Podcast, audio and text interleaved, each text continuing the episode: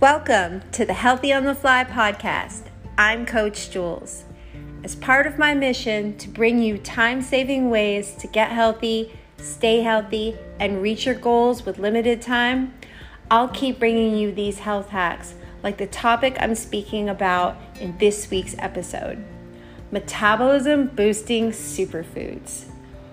What's so great about incorporating these foods into your diet is that you increase your RMR, resting met- metabolic rate, without any extra time expenditure, and it's not hard to do. If you're not yet familiar with RMR, your resting metabolic rate, it is one of the three components of your total metabolic rate, comprising of 70% of your body's daily energy expenditure. Yes, 70%. So you can see that it plays a huge part in maintaining, losing weight, as well as energy. That being said, let's talk about the foods to incorporate into our diets that will help boost our RMRs and the different ways these foods boost our metabolism. Foods that boost metabolism do so in different ways. They can decrease inflammation. Inflammation can lead to insulin resistance. This is from inflammatory compounds that impair the way insulin works. Thus, leading to higher glucose levels in the blood, leading to fat accumulation and weight gain. Weight gain also triggers leptin resistance. Why is this important? Well, leptin is a hormone that tells your brain when to eat.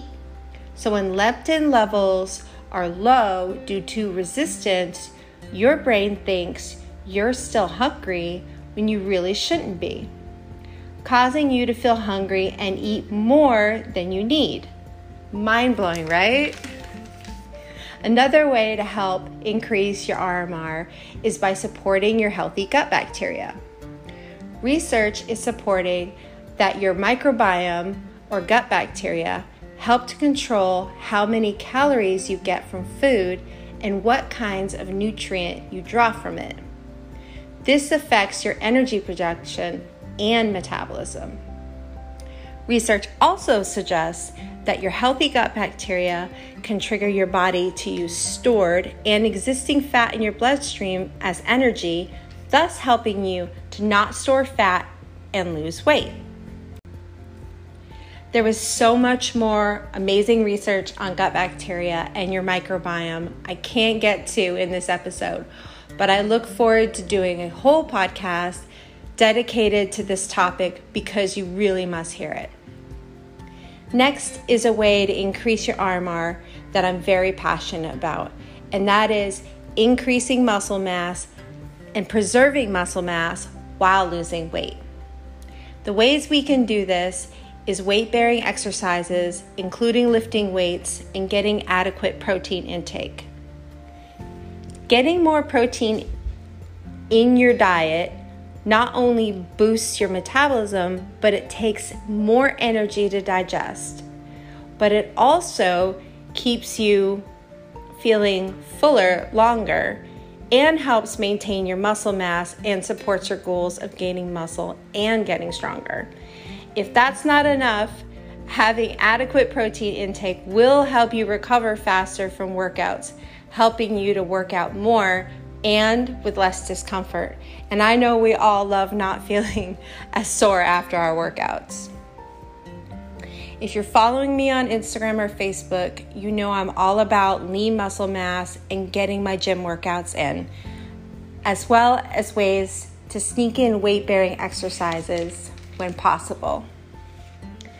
I also incorporate protein intake into my recipes I share.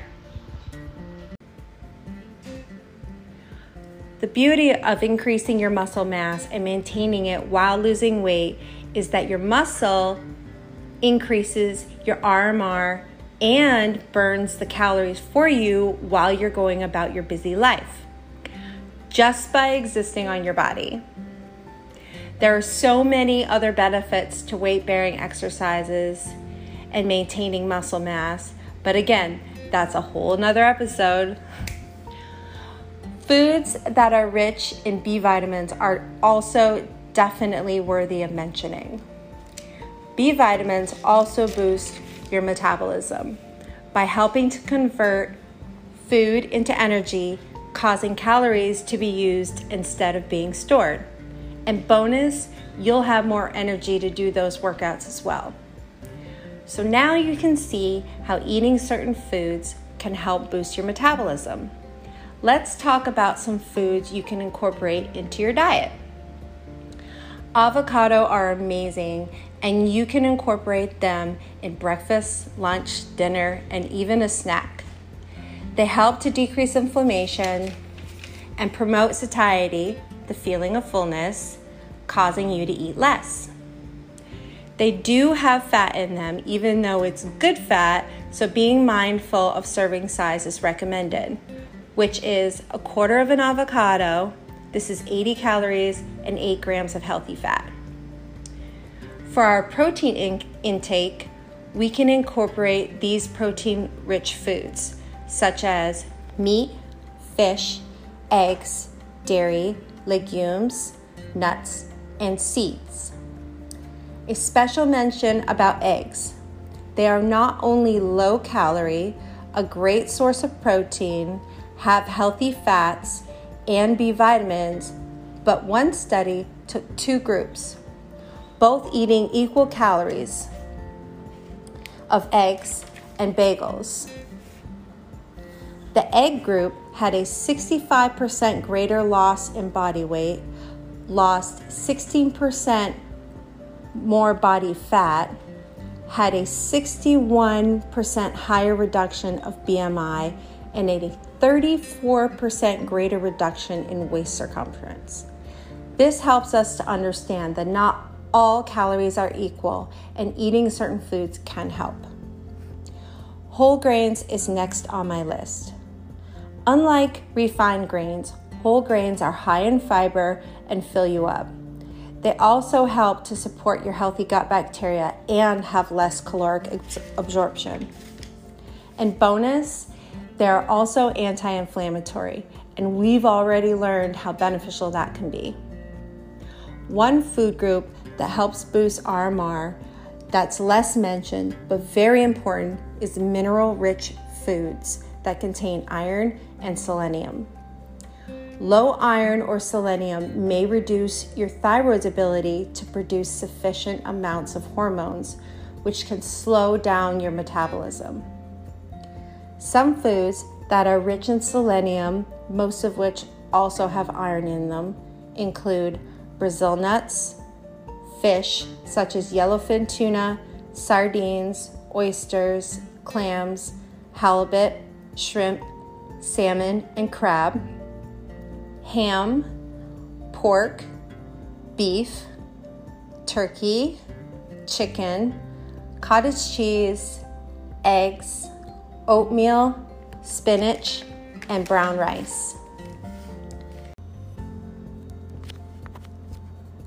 This next food group is a favorite of mine to incorporate in my recipes fermented foods, such as kimchi, tempeh, kefir, kombucha, sauerkraut, and probiotic yogurt. These are beneficial for your healthy gut bacteria in addition to reasons previously stated. They also help with immunity, and in today's world, we can all use the boost. Last but not least on my list is chili, red and green, cayenne, and Tabasco peppers.